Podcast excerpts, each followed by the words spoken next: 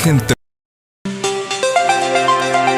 Esto es Origen 360, el informativo. Recorremos el estado de Colima, desde las cálidas aguas del Pacífico hasta los imponentes volcanes, para presentarte la información que debes conocer. Bienvenidos a Origen 360, el informativo.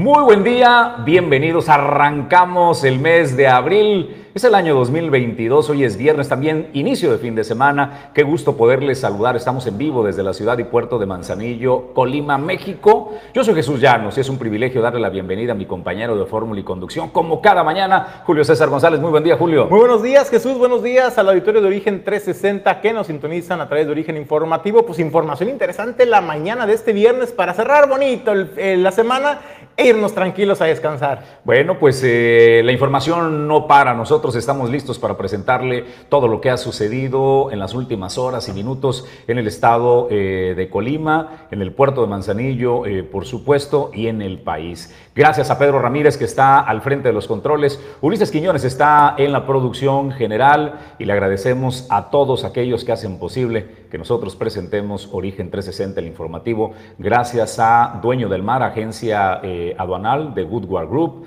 Logistic Services. Muchísimas gracias a todos eh, los que hacen posible que nosotros estemos aquí.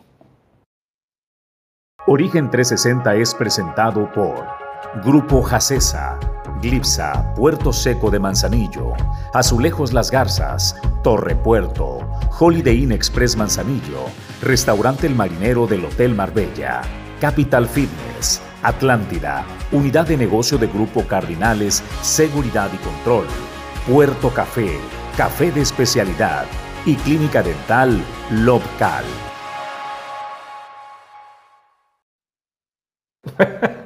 Estoy peleando con los Ulises Quiñones que me haga favor de enderezar el monitor, ¿no? Este, porque nos lo había puesto chueco. Oigan, pues bienvenidos, es el fin de semana. Salud eh, con el café del día. Este es de Puerto Café, la mejor selección de granos. Nosotros estamos listos para arrancar. Ojalá que tenga un muy buen inicio de mes, que sea bendecido, que todos los propósitos que usted tiene establecido se le lleguen a concretar, que lleguen a buen puerto. Bueno, pues hablando de puertos, vamos a arrancar nosotros el comentario editorial de la mañana de hoy porque va relacionado a los puertos. Le quiero hacer un poco eh, de historia para quienes nos ven en otras partes del país y no entienden de los puertos eh, comerciales. Si quieres, dame un minuto, Pedro, nada más para ponerles en contexto eh, de qué tratan. En el año 93, el entonces presidente de la República, Carlos Salinas de Gortari, casi en el ocaso de su administración, decide pues eh, crear una figura que le permitiera a los puertos del país tener inversión privada y desarrollo.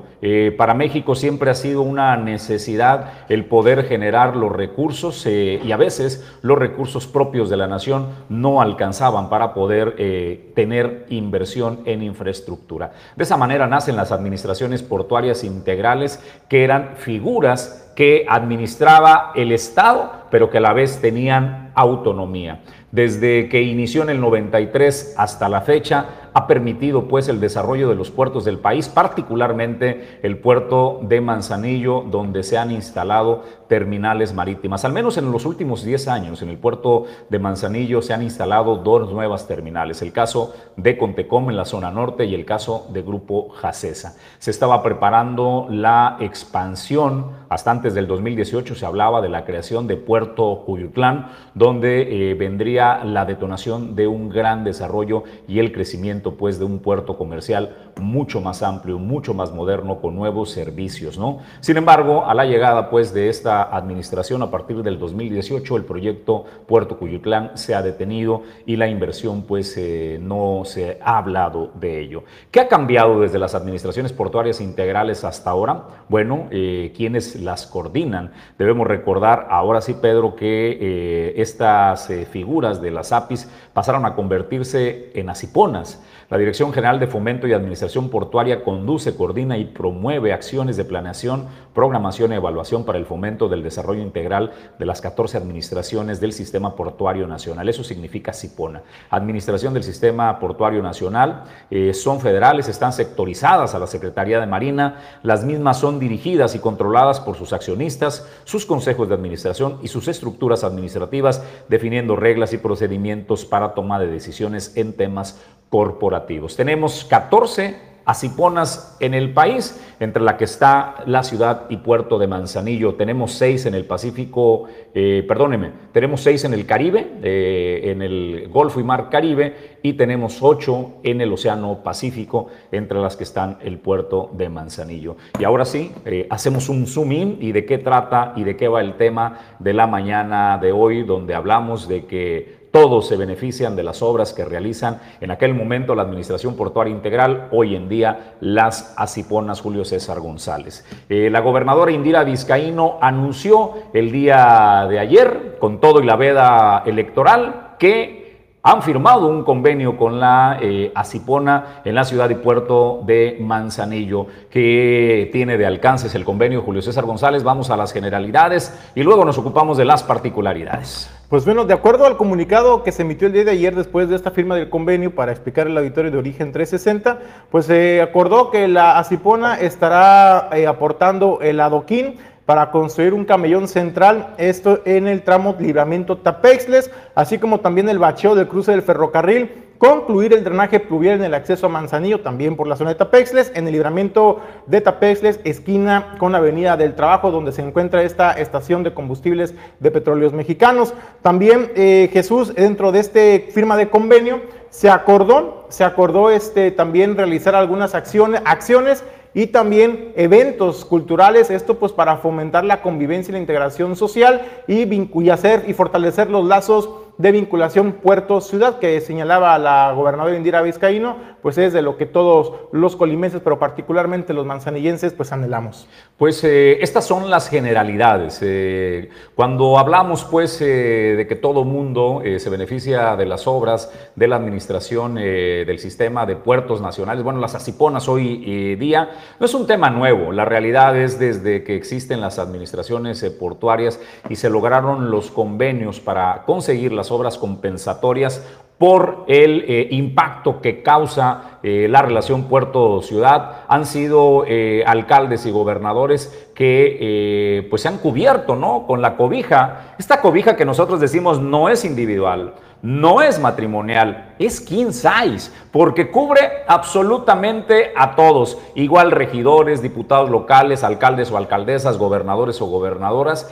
hablan pues de las obras que eh, realiza el API, pero que luego las presumen como logros de sus administraciones, que también es válido, porque al final del camino son recursos públicos, recursos que todos aprobamos, pero que son generados gracias a las bondades de eh, la Cipona y lo que fue el API en su momento. Tú debes recordar eh, que uno de los mayores beneficiarios en el puerto de Manzanillo fue la administración de Nabor Ochoa López, que construyó en concreto hidráulico el bulevar costero Miguel de la Madrid, gracias a recursos conseguidos por el API en aquel momento. Luego vino Virgilio Mendoza, luego Gabriela Benavides. Lo último que consiguió un gobernador, que fue el caso de José Ignacio Peralta Sánchez por parte de la API en aquel momento que encabezaba el capitán Héctor Mora, fue una alberca olímpica en eh, Colima Capital. Y tú dirías, bueno, ¿qué relación tiene la ciudad de Capital con eh, el impacto que pueda causar la relación puerto-ciudad de la API en aquel momento con Colima? Sin embargo, gracias a el API también y otras empresas portuarias.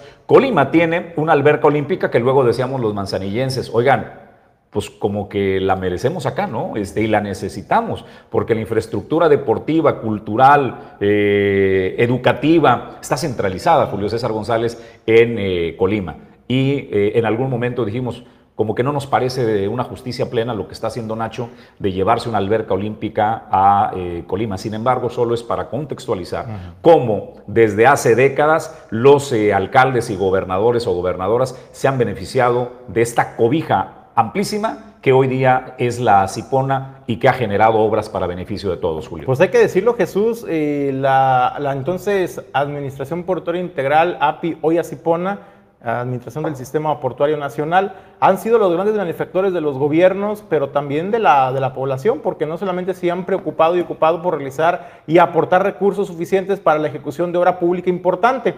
en hablando particularmente en el puerto de Manzanillo, no, no solamente se está hablando de obras eh, digamos, que vengan a acrecentar, digamos, el patrimonio o la infraestructura portuaria. Eso es muy aparte de lo que las obras que realiza la Cipona. Estamos hablando de obras que se realizan en la ciudad para beneficio, sí en parte para la actividad portuaria, pero también en gran parte para el beneficio de la movilidad urbana de la población, evitar los congestionamientos viales que ya conocemos. Eh, se han hecho diversas acciones. A mí lo que me llama la atención, Jesús, y yo sí quiero reconocer y decir, qué bueno que se hagan estas obras, qué bueno que cada vez estemos viendo una mejor relación y una, mejor vinculación puerto-ciudad, en el que eh, pues la Cipona, el puerto, el gobierno federal, pues consciente de los grandes beneficios que se lleva de, nuestro Estado, pues nos deje también una partecita, ¿no? De, toda esta rebanada de pastel que le representa el puerto de Manzanillo a la Federación, al ser la segunda aduana eh, que mayor recursos le regenera al gobierno federal. Y en ese sentido, Jesús, yo reconozco y aplaudo porque todas las obras que, que vengan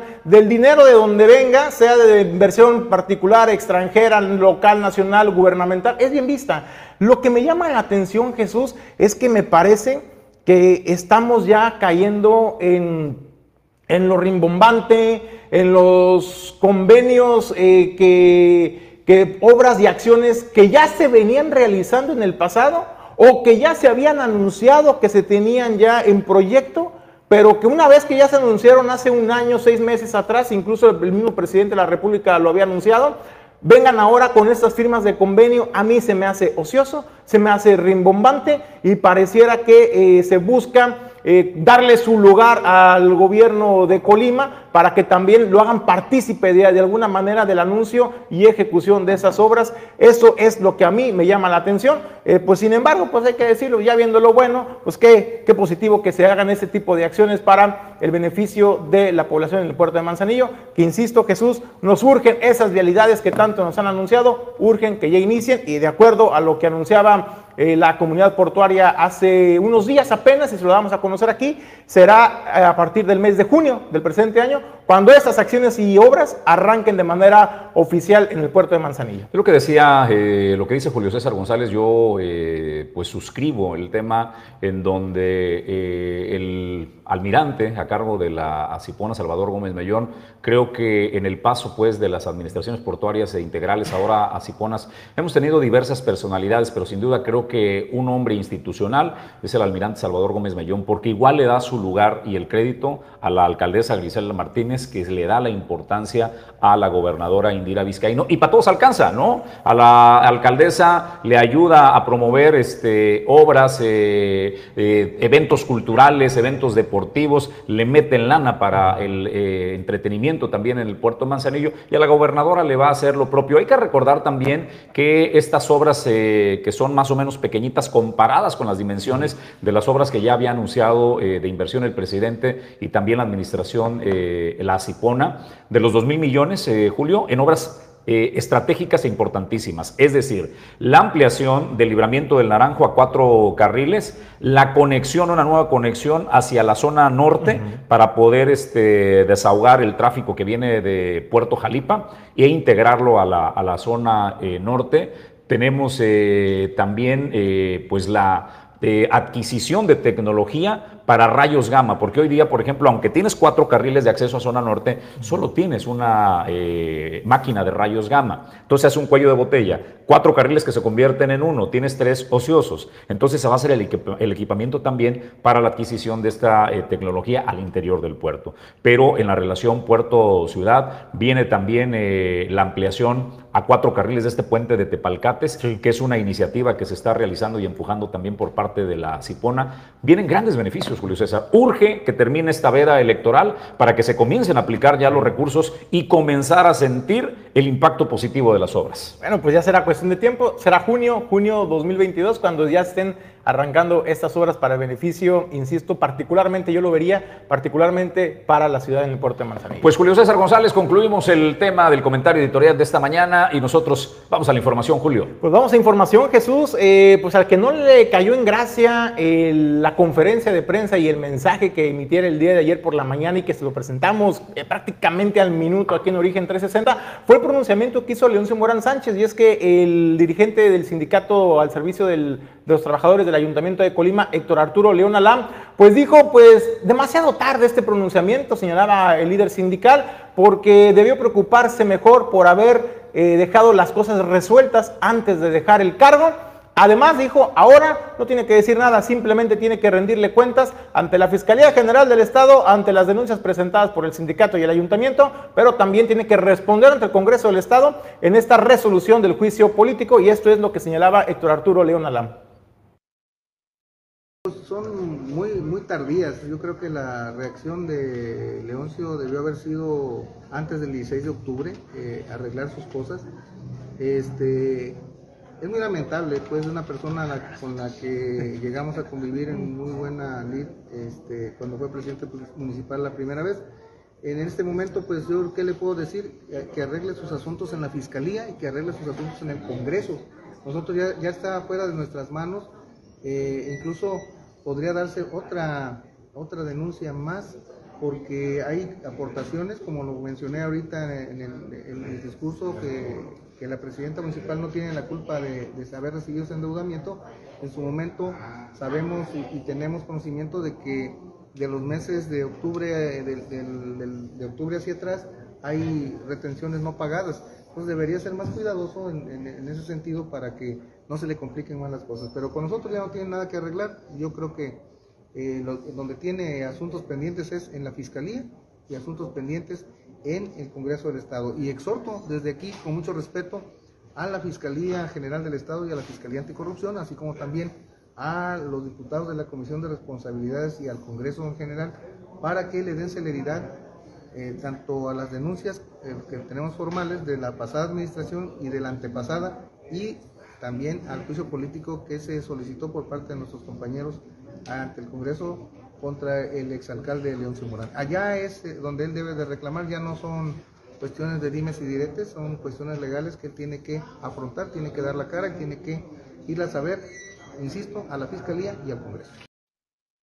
Bueno, pues eso es lo que comentaba Héctor Arturo León Alama y pues usted, escuchó, ¿no? Toda la serie de irregularidades, y hay que decirlo porque eh, así es, desvío de recursos, es decir, recursos que estaban etiquetados de retenciones de a los trabajadores y que no fueron reportadas en tiempo y forma al Instituto Mexicano del Seguro Social y que hoy en día están en riesgo la prestación de la atención médica de los trabajadores sindicalizados. Esto además también del impago de algunas retenciones de impuestos que se le generaron a los trabajadores, pues dice Héctor Arturo León, nadie sabe, nadie supo qué pasó con ese recurso y ahora será Leoncio Morán Sánchez quien rinda cuentas a los colimenses ante la Fiscalía General del Estado y ante el Congreso del Estado también eh, en la resolución de este juicio político. Bueno, pues vamos a más eh, información. La inseguridad eh, en el Estado trajo algo benéfico en el sector político, pues los había convocado a la unidad. Estaban muy sensibles eh, a las semanas pues que se habían presentado los hechos violentos, todos llamaron a la unidad, a la fortaleza, porque nos necesitábamos todos para pacificar el Estado y parte pues de demostrar la, buena eh, voluntad y la paz, pues era el interior del Palacio eh, Legislativo en el Estado de, Colima, pero duró muy poquito el, llamado de paz, antes de irse de vacaciones eran amor y paz, ahora están por reanudar sesiones, continúan en receso pero eh, la salida del bloque democrático, que así se autodenomina este bloque que incluye a eh, partidos diversos, distintos al Movimiento de Regeneración Nacional y que representan como un bloque de equilibrio y contención, y de los más visibles, pues está Héctor Magaña, Lisi Moreno, está Crispín Guerra eh, y otros partidos políticos que ahí integran. Salieron a declarar hace un par de días apenas la situación real, porque no son los primeros que salen a declarar. Ya había salido la secretaria eh, del sindicato al servicio de, eh, sector salud a decir este, este mismo tema. Ya había lanzado las bengalas de advertencia. El bloque opositor, el bloque democrático sale y dice, es urgente atender estas necesidades. Hay escasez de medicamentos en el hospital materno infantil, hay escasez de medicamentos y faltan suministros en el hospital universitario.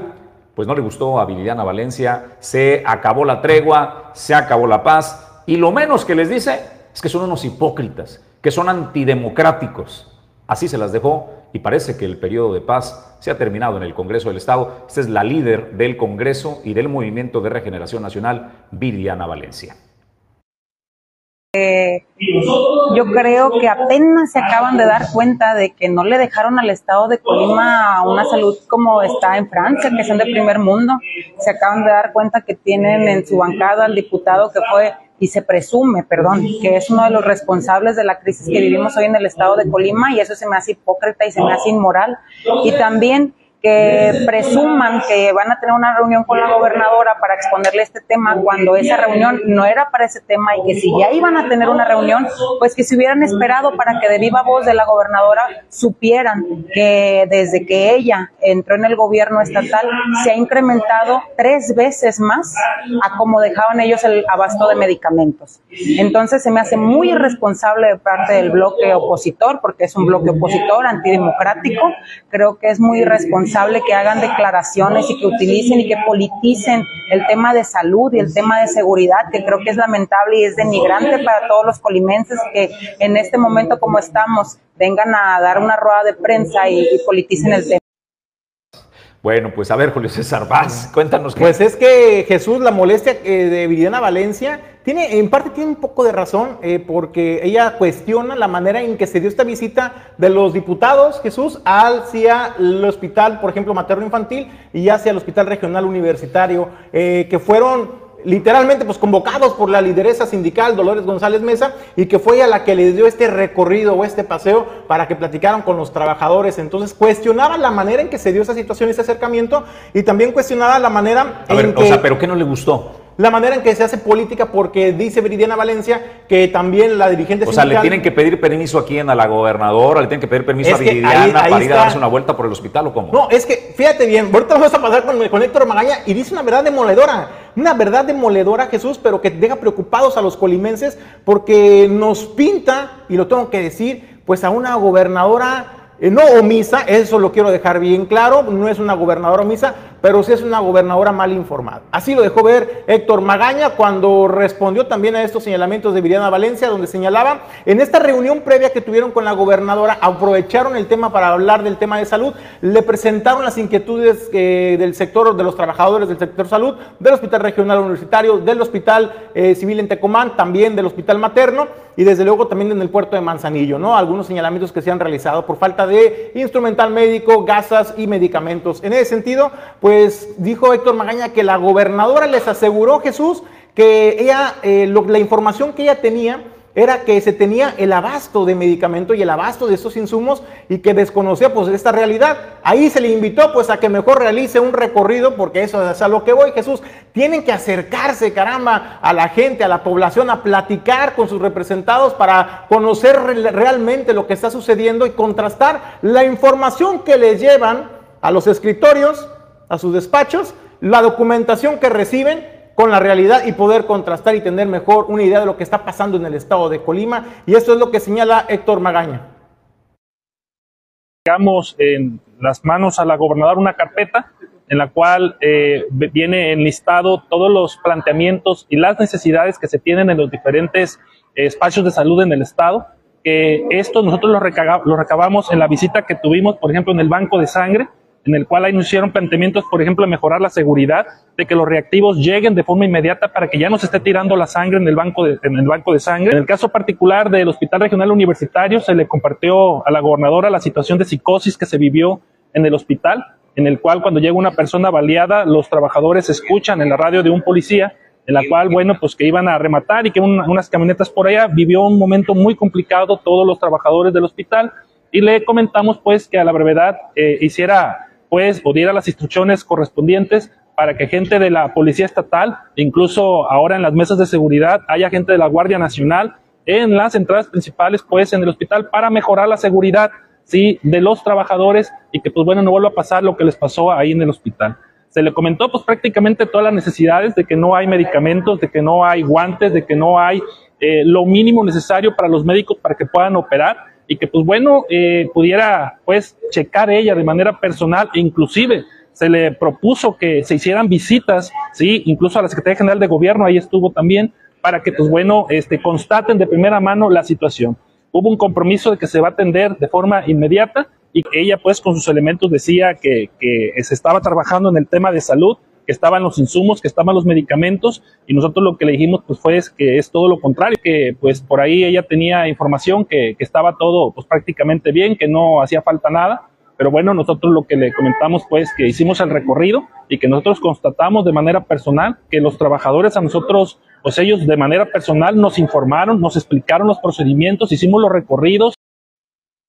Atención Jesús, porque tiene razón el diputado Héctor Magaña, ¿no? Cuando eres eh, funcionario o estás a cargo de un área tan sensible como es eh, salud, por ejemplo, o seguridad pública, pues no te tiene que basar solamente la información que te llega al escritorio con archivos y documentos, tienes que bajarte y, contrastar esa información para ver si corresponde a la realidad lo que te están informando. En ese sentido, pues usted lo escuchó, la gobernadora en esta interlocución que tuvieron les dijo, pues es que yo tenía conocimiento y reporte de que hay abasto de medicamento, de insumos, no conocía que estuviéramos así de críticos. Dice Héctor Magaña, pues mejor váyase a dar una vuelta, señora gobernadora, porque la situación no es como se la están pintando. Me llama la atención Jesús y contrastando lo que lo que señalaba y, eh, la diputada Viridiana Valencia, es de que eh, hoy en día en el estado de Colima se ha incrementado el abasto de medicamento y de insumos médicos tres veces.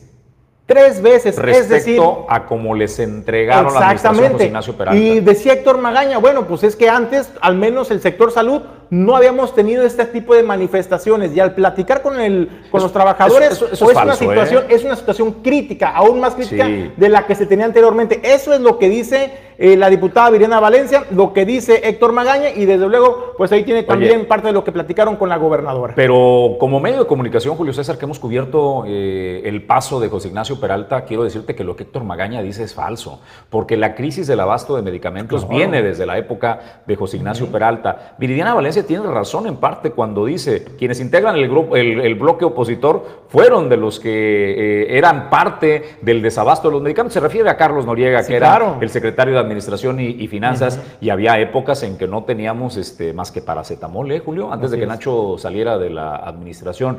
Entonces, si bien es cierto, pues tiene razón Viridiana Valencia en el tema de que no es nuevo esta situación, sí es verdad que se ha ido agravando y que tienen que resolverlo, ¿no? Eh, es un periodo corto aún para poderle dar solución a todas estas eh, situaciones, pero creo que Viridiana ni se debe sorprender ni se debe de molestar de la actitud que asuma la oposición, porque es la misma actitud que ellos tenían cuando eran oposición antes de gobernar Julio César. Y si no lo hicieron, Jesús, y si no tuvieron esta postura, porque ese es el trabajo de la oposición y una oposición responsable, no eh, hacerse de ojos ciegos y oídos sordos ante los reclamos de un sector tan importante como es el sector salud, pero además de la población, caramba Jesús, todos los días en los medios de comunicación nos denunciaban, por ejemplo, en los centros de salud, que no había ni siquiera para gasas, caramba, para hacer curaciones de las más simples en los centros de salud en Santiago, Salagua, en la zona alta, en las Estamos hablando del gobierno de José Ignacio Peralta Sánchez. Exactamente, y en ese momento yo no vi ningún diputado de la oposición, ¿sabes por qué no? Eh, levantándose eh, indignados por este, por este tema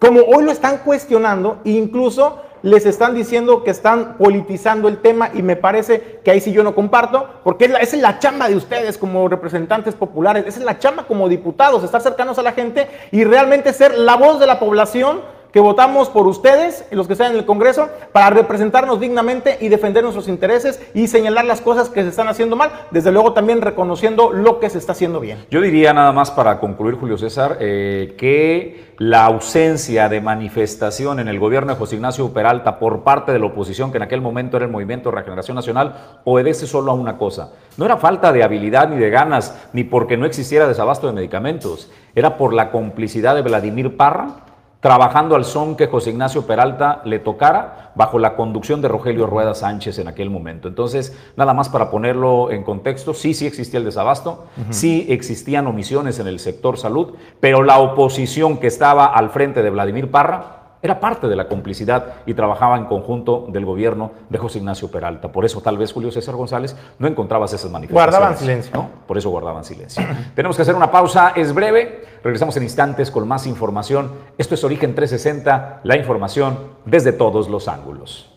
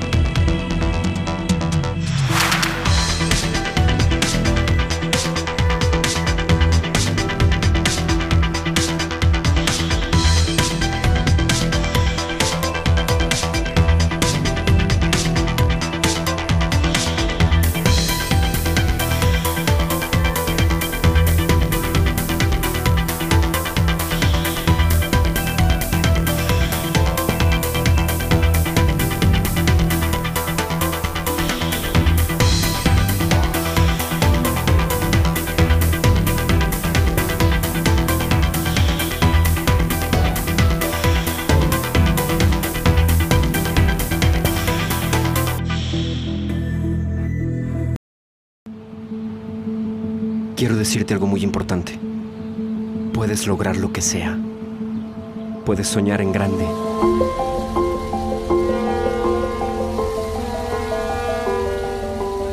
Puedes construir puentes y canales para evitar las barreras y los mares.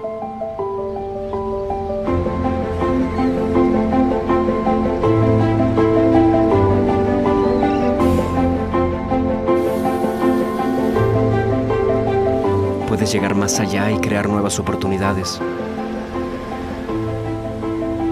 Nada es lejano, nada es inalcanzable. Los frenos solo existen en tu mente.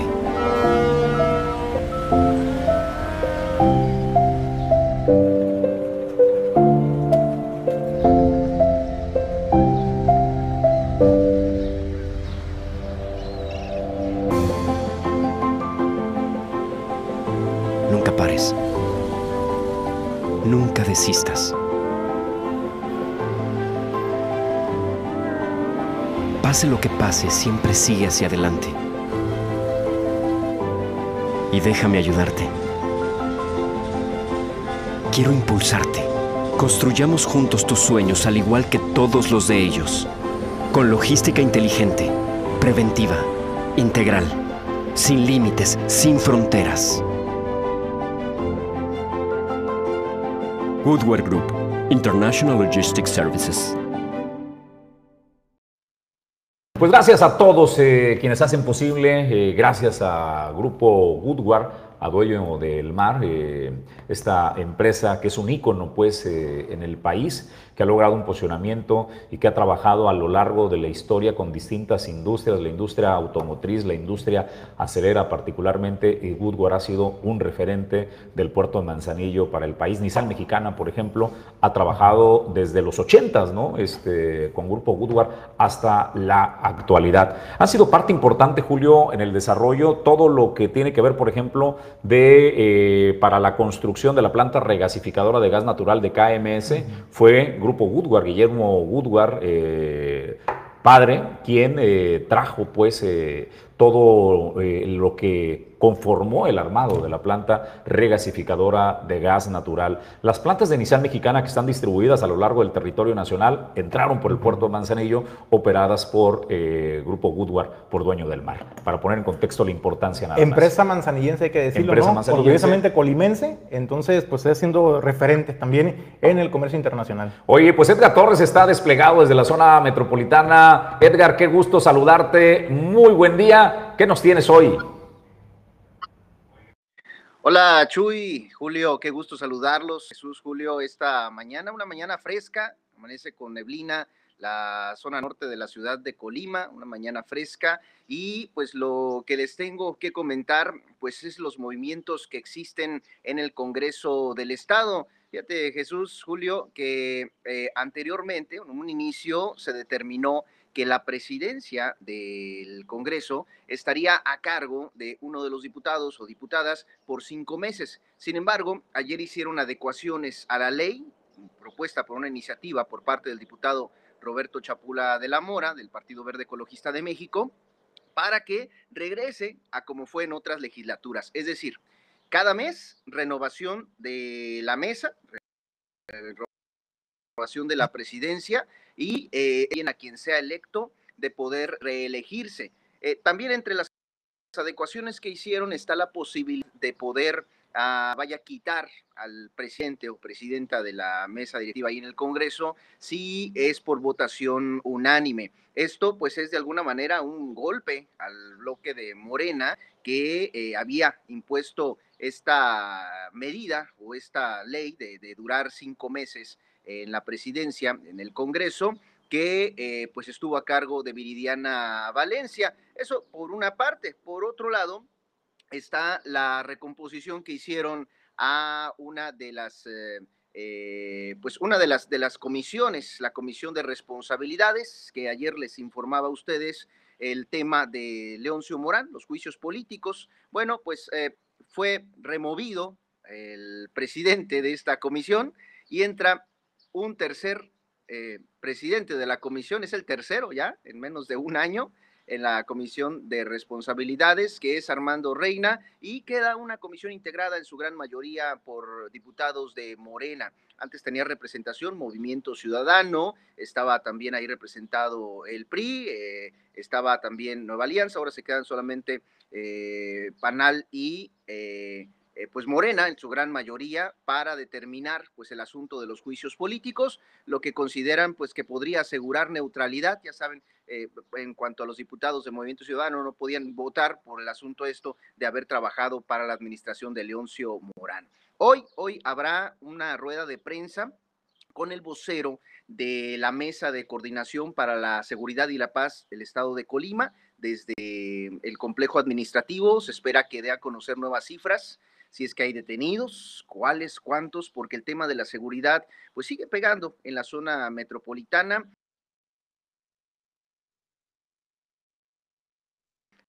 Ayer otro homicidio más, tal vez mm, no tema económico, eh, evidentemente que la gente, aunque ya sale un poquito más, sigue limitándose en cuanto a su salida, sobre todo por la noche. En el, tema, en el tema de la renovación de esta presidencia de la Comisión de Responsabilidades que presidía el diputado Ignacio de Movimiento Ciudadano, eh, esta remoción de, de, su encargo se originó por una disputa y pugnas internas, ¿no? Parece que los diputados en el Congreso del Estado, no sé tu percepción o tú que lo vives más, más de cerca, eh, parece que se están peleando el puesto es de esta comisión, porque hay que decirlo, no es cosa menor, Edgar. la responsabilidad del presidente de la comisión de responsabilidades es el encargado de resguardar los expedientes, de recibir los expedientes en el tema de los juicios políticos. Pero ¿sabes qué me parece preocupante, Edgar? Que a lo mejor se está, podría mandar un mensaje eh, contrario a la población de certidumbre porque parece que allá dentro en el Congreso se están haciendo pedazos por a ver quién tiene el control del resguardo de estos expedientes. Hay diputados que señalaban, por ejemplo, eh, que el entonces eh, presidente de esta comisión, Ignacio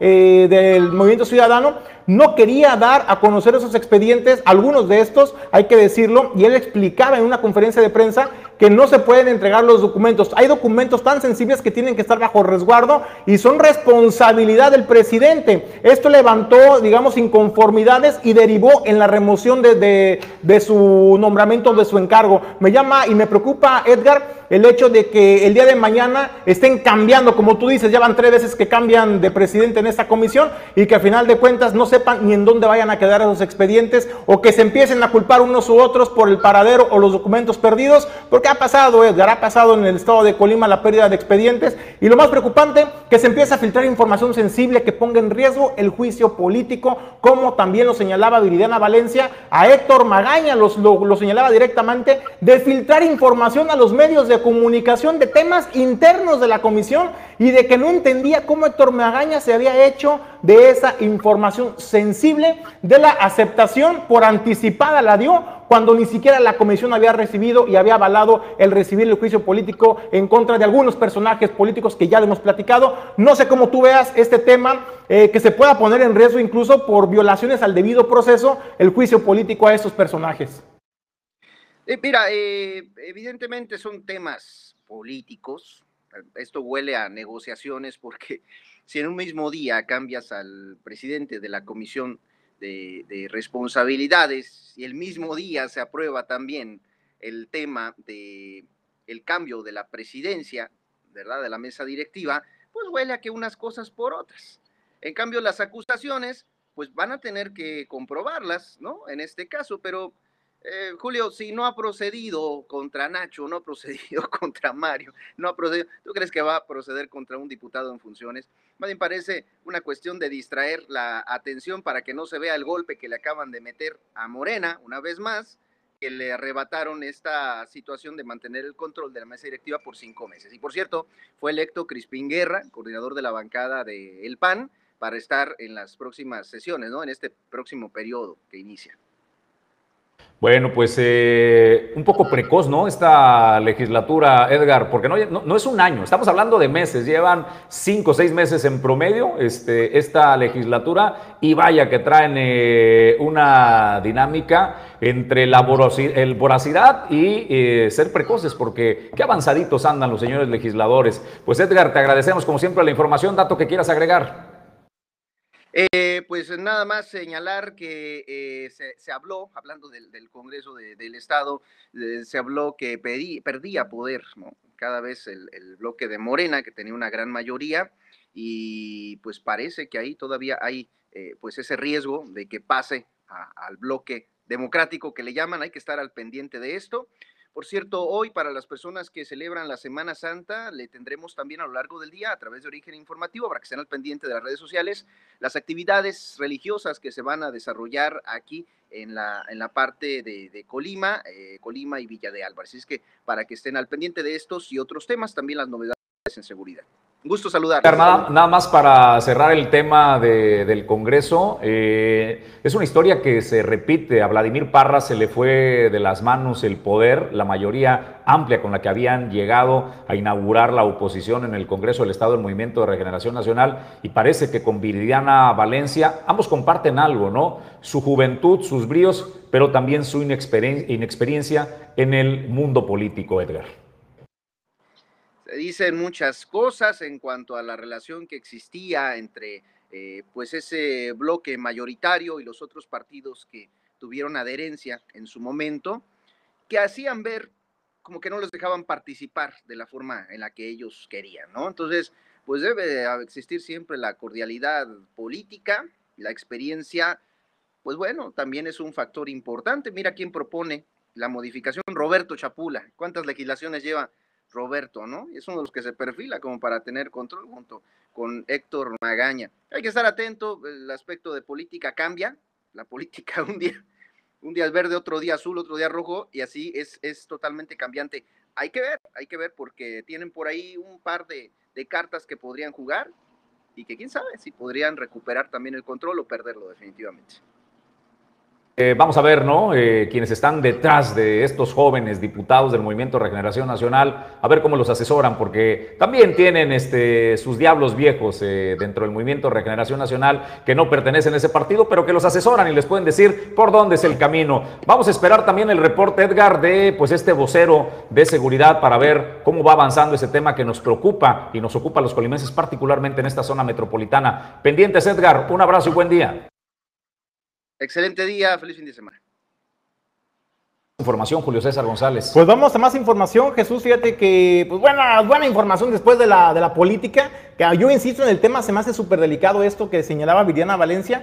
eh, de que se pudiera poner en riesgo el juicio político eh, en contra del exgobernador Ignacio Peralta y otros funcionarios de su gabinete eh, por el tema de la filtración de información a los medios de comunicación o estar vociferando temas sensibles, datos sensibles que tienen que ver con este juicio político. Insisto, pues no creo que sea muy inocente Héctor Magaña, ¿no? Como para no saber que por estos temitas el día de mañana puedan impugnar esta, este juicio político y entonces se caiga todo el trabajo que se ha estado haciendo. Por ello la pasión de que se esté cambiando constantemente del presidente de, esta comisión, en el que todos pues, parece que quieren tener el papelito en la mano, el poder en la mano, conocer bien cómo va eh, orientada este juicio político en contra de esos funcionarios. Eso es la preocupación, desde luego, pues ahí se lo dejo en la mesa. Y comentábamos información importante y también eh, pues más, más amena el secretario de Turismo del Gobierno del Estado, subsecretario de Turismo, eh, Jorge Padilla Castillo, señalaba que se esperan poco más de 100 mil visitantes tan solo para la temporada vacacional de Semana Santa y Pascua, con una derrama que podría superar los 400 millones de pesos. Y escuche usted, una ocupación hotelera poquito arriba o poco arriba del 90% en el estado de Colima. Y esto es lo que informaba el subsecretario de Turismo. Contentos, seguimos el semáforo verde, tuvimos buenos resultados, digo, como medida de comparativa, tuvimos buenos resultados en el puente pasado, entonces estamos esperando para lo que corresponde la temporada de Semana Santa que arranca ya el viernes 8 de abril oficialmente, estamos esperando 100 mil visitantes, 100 mil turistas visitando nuestro estado y una derrama económica de más de 400 millones de pesos, donde el mejor resultado, como suele suceder en cuanto a estancia, estadía, se da en Manzanillo y estamos esperando números arriba del 90% de ocupación. Mira, estamos preparándonos con los amigos de protección civil, con todas las corporaciones de seguridad del gobierno del estado. En lo que respecta particularmente a protección civil, eh, están ellos haciendo un trabajo de contratación por su parte de eventuales. Eh, van a tener entre eventuales y lo que ya trabaja en los municipios, más de 100 personas distribuidas a lo largo de todo el litoral, donde hay playas con servicios, con visitas de turistas. Eso por un lado. Por otro lado, apoyamos a la Asociación de Hoteles en la capacitación de guardavidas, en, en ¿cómo se llama?, retomar sus, sus capacitaciones. Y esta semana estamos por terminar el día de mañana una certificación de cinco días donde están participando 20 chicos y chicas eh, de toda la costera también eh, y están haciendo un proceso de certificación. No todos van a pasar, son pruebas muy, muy, muy duras. Hay incluso personal de la Subsecretaría de Turismo que se animó a sumarse este, y que están ahí participando. Vamos a ver si salen certificados, capacitados y van a salir, ¿no? Entonces estamos trabajando por varios lados. Pedimos el apoyo de Guardia Nacional para que nos auxilien en el tema carretero. Estamos solicitándole también a la gobernadora su intervención para que lo que corresponde del lado de Jalisco, del estado de Jalisco, estos trabajos de mantenimiento que han pues hecho eh, una llegada más larga de lo habitual a nuestro estado, que paren esos trabajos de mantenimiento temporalmente, al menos durante la temporada, para facilitar que el turista pueda llegar. Bueno, también le preguntábamos al subsecretario Jorge Padilla sobre la inquietud que existía en algún sector de los comerciantes en el centro histórico en la capital del estado, porque decían los comerciantes, bueno, es que nos ha ido muy mal con la pandemia, también con el tema de inseguridad, y ahora en Semana Santa y Pascua, pues la gente acude a los destinos de playa, a la zona de costa, y nos van a dejar prácticamente solos, por lo que no vemos muchas posibilidades de recuperarnos en esta temporada vacacional. Le preguntábamos al subsecretario, pues, qué va a pasar con la zona eh, centro del estado y la zona norte. Él señalaba que se van a organizar algunos eventos culturales, que es el fuerte de la zona eh, metropolitana de Colima, Villa de Álvarez, precisamente para atraer a los visitantes. Y sabe que es un atractivo imperdible. Usted que va a venir en esta temporada vacacional, váyase a dar una vuelta a la zona de Villa de Álvarez a visitar la petatera. Ahí usted puede tomarse la foto del recuerdo eh, con su familia y la verdad es que vale la pena visitar este emblemático, emblemático escenario de la petatera en el estado de Colima, en la zona metropolitana. Pues Julio César González, vamos a más información. Manzanillo nos llena de orgullo porque este es el motor de la economía, no solo del estado de Colima, estamos hablando del motor de la economía del país porque contribuimos con la principal aduana marítima del país. Desde aquí aquí generamos miles de millones de pesos que son enviados a la federación para que esos recursos se distribuyan a lo largo del territorio nacional en beneficios de educación, salud, de seguridad y demás, porque son los impuestos que se recaudan por el puerto de Manzanillo. De las empresas que permiten este desarrollo y crecimiento, Glipsa Puerto Seco de Manzanillo es una de ellas y conozco a la profundidad porque hoy le quiero hablar de Glipsa. Manzanillo, la unión es la fortaleza. Atún Tuni, Ferromex y Glipsa Puerto Seco de Manzanillo hacen equipo para llevar a cada rincón de México el atún más fresco. Desde la planta de producción de Tuni El Manzanillo son enviadas millones de latas a Glipsa Puerto Seco, donde se realiza la consolidación y logística para enviarlo a todo el país por ferrocarril de la manera más rápida y segura. Glipsa Puerto Seco de Manzanillo. Conecta tu mercancía con México y el mundo. Puedes confiar en nosotros.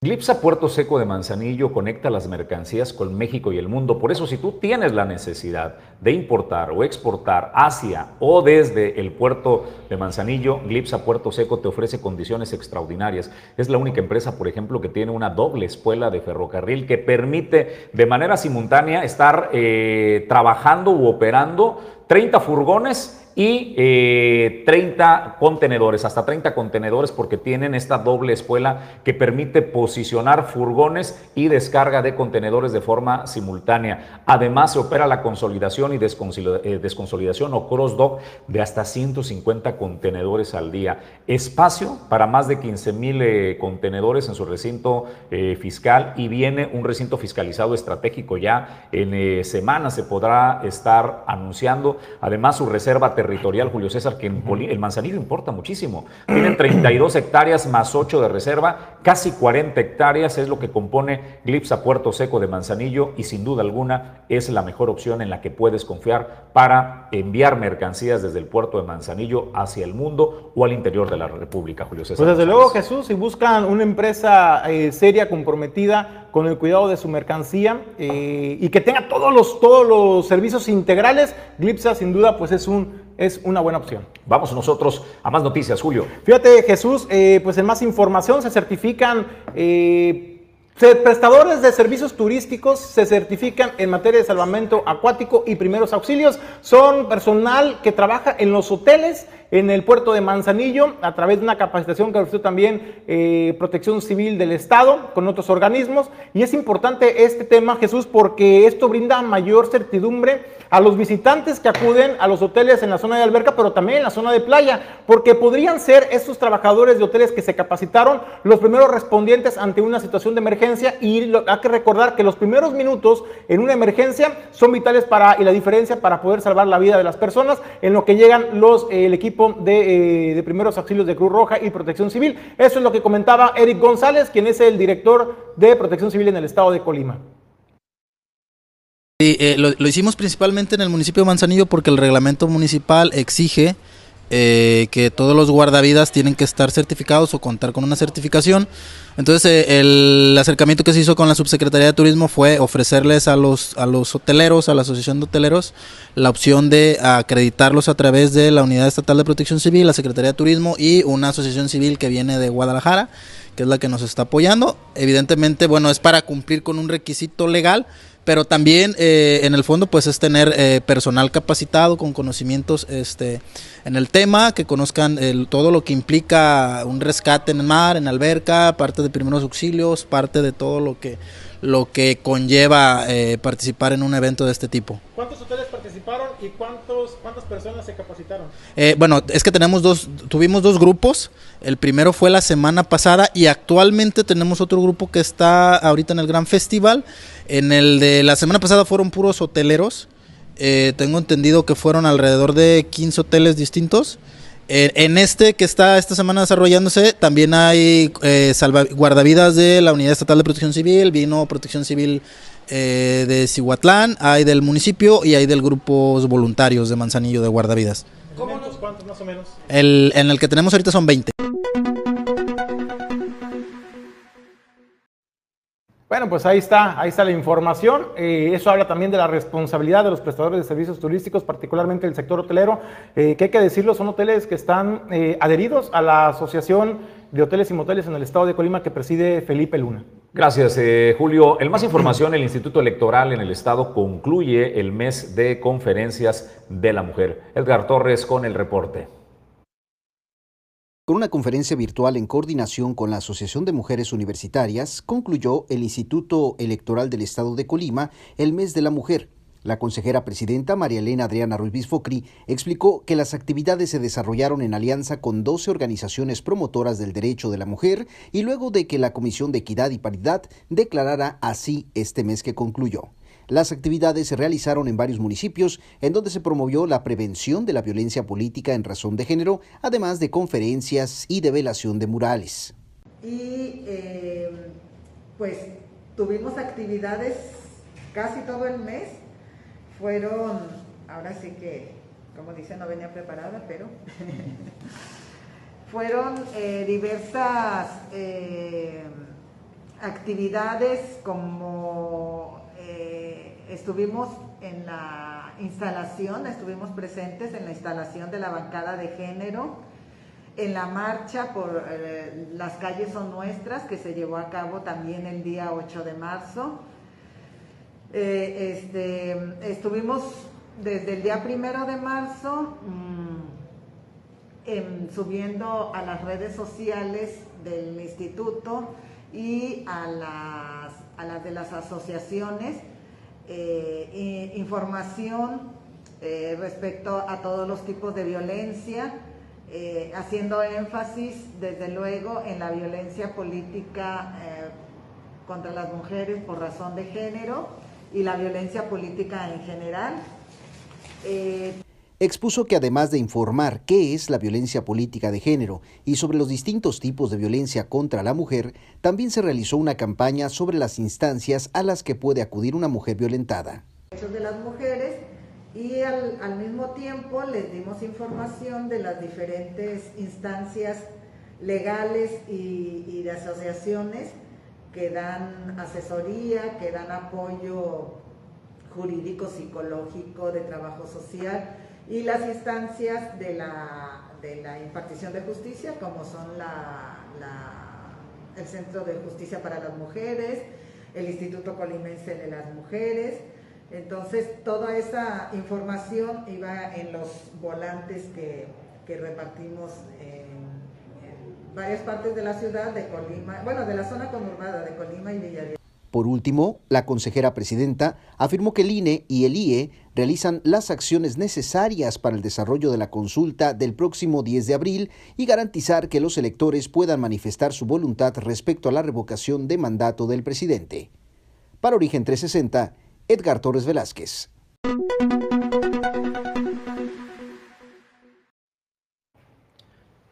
Pues Julio César González, así estamos este, en esta zona eh, industrial del puerto comercial, lo que usted ve es una de las eh, principales pues, eh, vialidades del puerto Manzanillo, que es el Boulevard Costero Miguel de la Madrid. Ahí al fondo se ve actividad portuaria. y lo vibrante, pues, que es este, este puerto, nosotros nos encontramos en la zona de Torre Puerto, desde aquí transmitimos la señal. Y pues vamos a más información, Julio. Oye, Jesús, pues, qué bárbaro, qué bárbaro. Está de no creerse, la verdad, Jesús. Y es que por sexta ocasión se manifestaron los amigos de Santiago Norte de esta organización Antorcha Campesina, pues para pedirle, ya no, no, exigirle, pedirle, por favor, rogarle a la presidenta municipal de Manzanillo, Griselda Martínez Martínez, que lo reciba para que pueda escucharlos y atender sus necesidades. Y es que dice Jesús, en las eh, anteriores manifestaciones que han sido recibidos, han sido atendidos por otros funcionarios de la administración municipal, pero que no han sido capaces de atender ni resolver sus necesidades y simplemente pues les dan el típico discurso burocrático y legaloide y que no les dan respuesta a sus necesidades. Bueno, pues el día de ayer por sexta ocasión se manifestaron y esto es lo que se vivía en esta manifestación de enero. Esta es la sexta vez. qué bueno que me, qué bueno que me corrigen, llevan la cuenta. Muy bien. Esta es la sexta vez que venimos y hemos solicitado desde un inicio hablar con la presidenta. El motivo es que hay asuntos muy urgentes de nuestros compañeros, de, de muchos de ustedes, que no avanzan y no tienen solución. Nos han atendido las diferentes secretarías, pero no encontramos una solución para ustedes.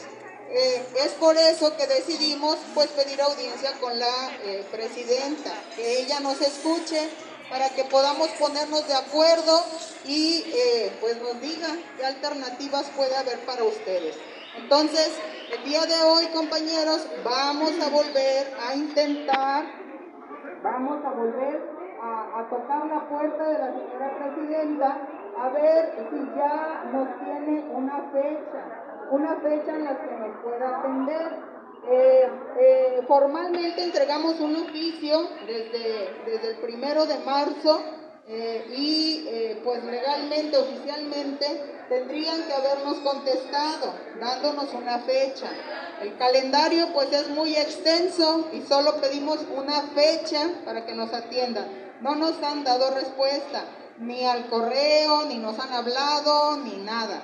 Entonces, por eso venimos, por eso venimos el día de hoy. Vamos a subir ahorita una comisión y vamos a tocar la puerta allá arriba en lo que ustedes esperan aquí. ¿Cuál es el objetivo de que estemos aquí con estas pancartas? Pues que toda la opinión pública conozca a qué venimos, a qué venimos y por qué venimos y cuántas veces hemos venido.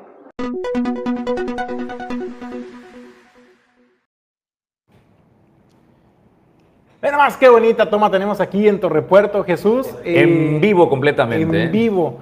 Esta, es, la, toma. Esta es la, el área de este. ¿Qué tramo tenemos? ¿Es el tramo 1? Eh, donde está SSA México, ¿no? Estas son las grúas de, operación o son las de Contecón porque me, confundo. Bueno, este es el puerto eh, interior de, de Manzanillo. Esta es imagen en tiempo real eh, la, operación y cómo se vive el puerto. Pues vamos a más información. Oye, oye Jesús, nada más una cosa el tema. En el tema de los antorchistas, eh, me llama la atención, y ya lo decía yo la semana, en esa semana, que me llama la atención cómo la presidenta municipal de Manzanillo recibe a los manifestantes cuando van y le hacen exigencias que no son de su competencia atender, pues ahí sí sabe que no le hacen daño y los recibe en su despacho como en el tema de los taxistas. En este tema, que sí le compete porque es en su municipio y son familias que están reclamando la prestación de servicios públicos eh, porque carecen de ellos y además también hay que decirlo, ¿no? Esta, los antorchistas, antorcha campesina, eh, se encuentran en zonas irregulares y lo que piden es la regularización de estos terrenos donde llegan ellos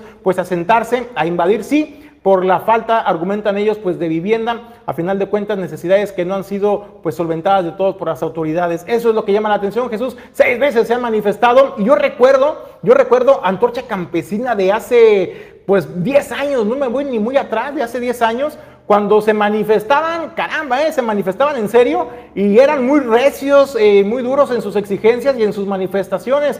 Hoy, hoy yo veo a una antorcha campesina y digo, no es que los esté incitando ni mucho menos, pero, pero en comparación, por ejemplo, de la antorcha campesina de antes, pues seis veces Jesús, yo creo que antes en la primera ya hubieran, eh, pues, hecho una manifestación más contundente para hacerse escuchar. Qué bueno que ya lo recibió Juan Manuel, que es el secretario técnico del ayuntamiento, eh, pues sin embargo, pues han sido recibidos por más funcionarios y no han recibido respuesta a sus peticiones. Entonces, pues esperemos que ahora sí se les haga justicia a estas familias. Gracias, eh, Julio. Vamos a más información. Eh, los hoteles adheridos a la Asociación de Hoteles y Moteles del Estado de Colima han recibido la recertificación en materia de higiene y seguridad. esto pues refrenda el compromiso de seguir implementando las medidas que brindan certidumbre a los visitantes. Eh, Felipe Luna ha destacado, quien es el presidente de la Asociación de Hoteles y Moteles, que Colima es pionero en el país en llevar a cabo esta certificación, en la que eh, en esta ocasión añadió que al tratarse de eh, ratificarla, se ampliaron los parámetros a otros aspectos en materia de protección civil, por lo que fue más exigente para los hoteles.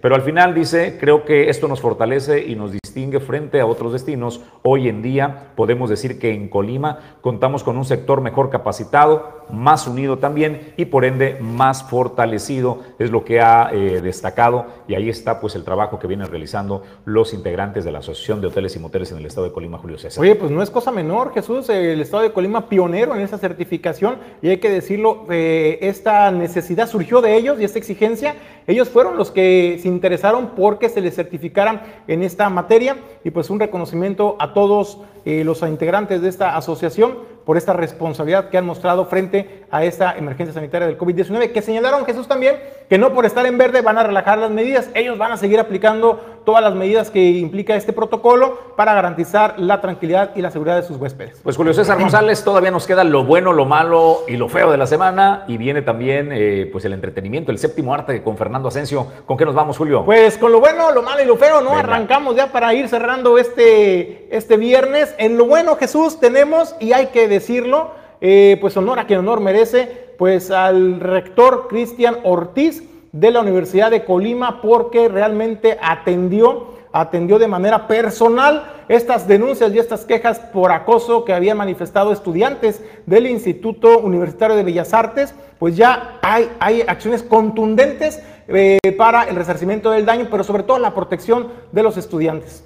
Eh, fueron de las 20 denuncias que se habían presentado, te quiero decir que 12 estaban concentradas en un solo maestro. Este maestro ha sido ya dado de baja, este, no podrá tener relación alguna con el ballet folclórico ni con las estudiantes. Hay dos estudiantes también, Julio César. Eh, había cuatro denuncias contra dos estudiantes, compañeros de estas eh, jóvenes que denunciaron el acoso. De estos, uno de ellos fue dado de baja de la institución y al otro se le impuso una sanción. Otro maestro que tiene al menos seis eh, denuncias, él está pues en una medida eh, cautelar, Julio, y se está eh, haciendo la investigación, pero a raíz pues de al menos 20 denuncias que presentaron las estudiantes del Instituto Universitario de Bellas Artes, de manera rápida se ha dado respuesta. Debemos recordar que el 8 de marzo fue la denuncia, para el 11 de marzo salió a dar con un reflejo medio lento el rector, pero qué forma tan contundente del 11 a la fecha de haber realizado las investigaciones y haber aplicado las sanciones. Hay que destacarle a la Universidad de Colima y al doctor Cristian Torres Ortiz Hermeño por esta rápida respuesta y contundente. Bueno, pues ahí está lo bueno. ¿Y por qué lo bueno? Bueno, pues por la atención y la sensibilidad que mostró, eh, pues al final el rector y sobre todo lo que representa para la seguridad de las estudiantes de este Instituto Universitario de Bellas Artes. Y vamos, Jesús, pues con lo malo, caramba, ¿no? Lo malo, yo creo que ya era lo que se veía venir, lo malo, la simulación.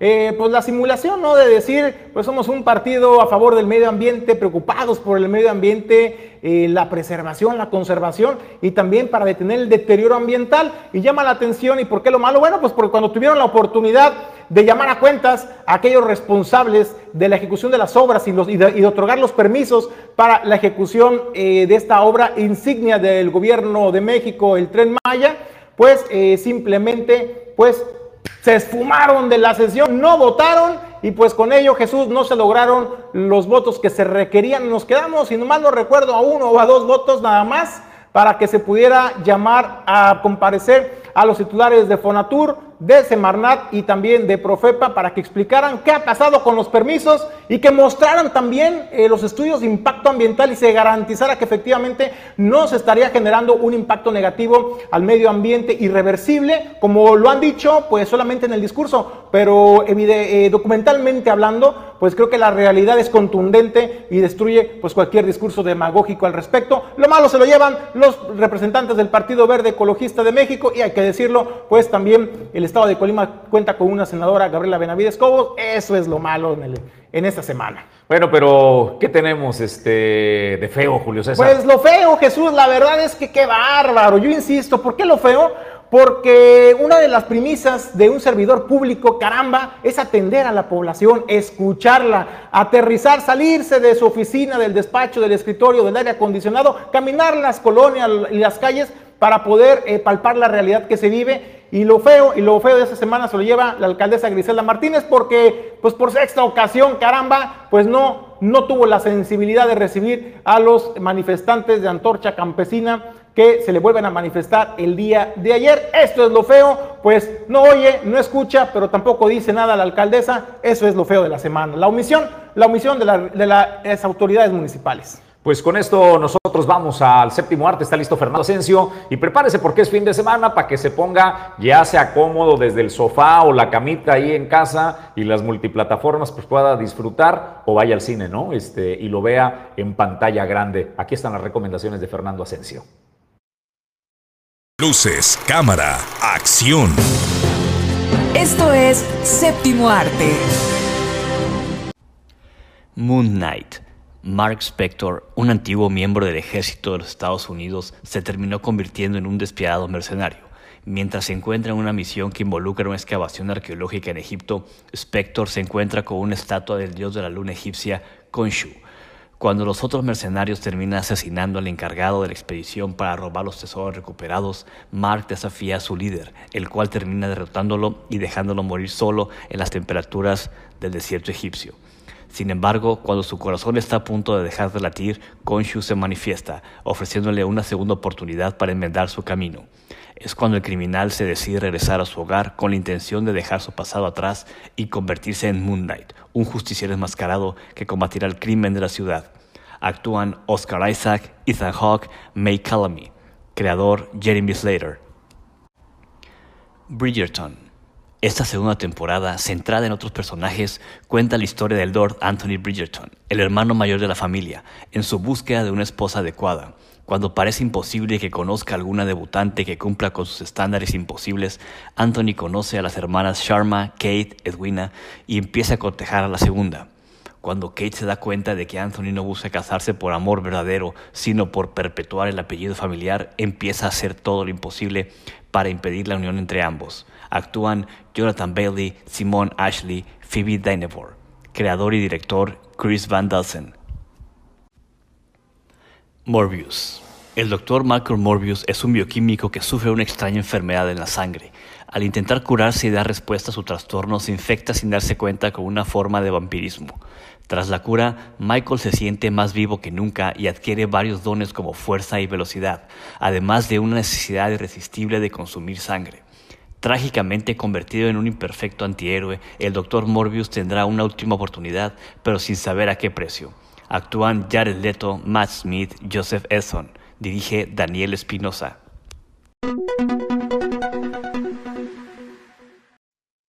Pues Julio César González, ahí están las recomendaciones para que disfrute el arranque de el fin de semana también se puede conectar con la naturaleza. Vaya al mar, el estado de clima nos da todos estos beneficios. Poder disfrutar la montaña, hacer senderismo, caminar. No necesitas invertir lana, ¿no? Simplemente irte a caminar a la playa, tirarte un ratito en la arena y poder disfrutar también contacto con la naturaleza. Si no te gusta, pues, el tema de estar este, tirado en el sillón o disfrutar de una película. Julio. Pues levantarse temprano, ¿no? Los sábados de repente o el día domingo en familia para aprovechar los senderismo que me comentas, Jesús. Echarse una caminada. Pero eso sí es temprano, ¿eh? es que es para madrugadores eso. Tenemos aquí relieves, ¿no? Hay montañitas, hay cerritos, este, o hay cerrotes, donde el Cerro del Toro, por ejemplo, que es un desafío. ese ya es como nivel medio. O, no, pues ese es de avanzados, don Julio César, ¿no? Nivel medio para mí es el de la casa abandonada. El de la casa abandonada, ahí podemos empezar exactamente. O el Cerro de la Cruz. También. Este, Que tenemos de, ejemplos. Y allá en la zona metropolitana, pues tienen una muy buena ah, cantidad, ¿no? Este, donde se hace parapente